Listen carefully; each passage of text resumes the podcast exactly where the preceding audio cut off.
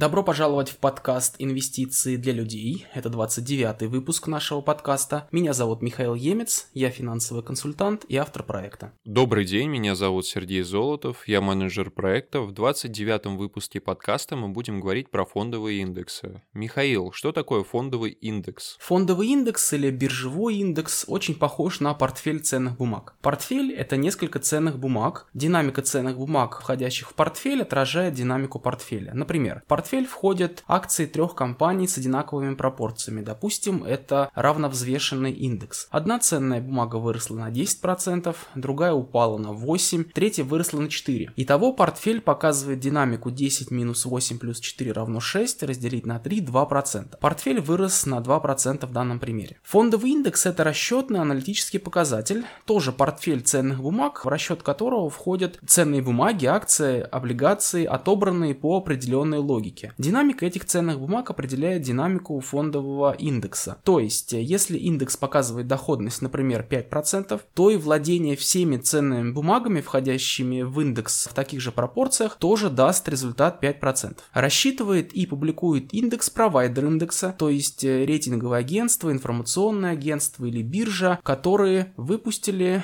и публикуют, просчитывают этот индекс. Я слышал про американский индекс S&P 500 и про российский индекс московской биржи. Да, S&P 500 это американский индекс акций, наверное, самый известный в мире индекс акций, а индекс Мосбиржи или индекс московской биржи это индекс российских акций. Индекс S&P 500 рассчитывает и публикует рейтинговое агентство S&P. В его расчет входят акции 500 крупнейших американских компаний, взвешенные по капитализации. Это означает, что чем больше капитализация компании, тем большую долю она имеет в этом портфеле индексе. И чем больше доля, тем большее влияние имеет динамика этой акции на общую динамику портфеля индекса. Например, вот мы записываем этот подкаст в июне 2023 года, и сейчас в индекс S&P 500 в первую очередь входят акции компании Apple с долей 7,5% примерно, Microsoft с долей 6,7%, Amazon с долей 3% примерно, примерно, Nvidia с долей 2,6, и все остальные компании, соответственно, занимают меньше, меньше, меньше. Только первые 15 компаний имеют долю больше 1%, соответственно, все остальные имеют долю сильно-сильно меньше 1%. И чем больше капитализация компании, тем большую долю она занимает. Соответственно, здесь понятно, что Apple, Microsoft, Amazon, Nvidia, будучи самыми крупными по капитализации компаниями, здесь в индексе они занимают тоже большую долю. Индекс московской биржи тоже взвешен взвешен по капитализации, то есть чем больше капитализация компании, тем большую долю она занимает в индексе. Вот по состоянию на 31 мая 2023 года наибольшую долю, 15% занимали акции Лукойла, примерно 13,8 акции Газпрома, 12,6 это акции, обыкновенные акции Сбербанка, еще 12,4 это привилегированные акции Сбербанка, где-то 5,9 это Норильский никель. Все остальные, соответственно, занимают там меньше 5%. Получается, что что Лукойл, Газпром и Сбербанк, каждая из этих компаний занимает примерно по 15%, то есть вместе они занимают почти половину индекса. Лукойл, Газпром и Сбербанк это почти половина российского индекса акций. То есть динамика именно этих компаний в первую очередь определяет динамику российского индекса, да, индекса московской биржи. А всего в индекс входит около 50 крупных российских компаний. Михаил, а в чем же тогда смысл фондовых индексов? Они отражают динамику соответствующих рынков. Зная динамику индекса, можно судить о динамике всего рынка, который отражает этот индекс. Например, если индекс московской биржи за последние полгода вырос на 30%, мы можем сказать, что и российский рынок акций за последние полгода вырос на 30%, так как в расчет этого индекса входят акции большого количества российских компаний. А какие бывают фондовые индексы? По сути, индексов может быть бесконечно много. Самые широкие это индексы акций и индексы облигаций. Далее индексы могут сужаться, например, индекс акций той или иной отрасли, индекс каких-то конкретных облигаций, например, индекс государственных облигаций. Провайдер C-Bonds рассчитывает и публикует индекс замещающих облигаций. Этот индекс состоит из новых для российского рынка ценных бумаг, замещающих облигаций. На момент записи подкаста значение индекса составляет 99, что означает, что индекс немного снизился от своего первоначального значения 100. Обычно именно цифра 100 становится становится первоначальным значением для индекса. Поэтому со временем можно рассчитать среднегодовую доходность этого индекса и таким образом судить о среднегодовой доходности класса активов, который отражает этот индекс. Давай подробнее поговорим про российский фондовый индекс. В России основные фондовые индексы рассчитывает и публикует Московская биржа. У них на сайте есть раздел, он так и называется, индексы. Там публикуется несколько десятков разных индексов. Нас интересуют два основных. Это индекс Московской биржи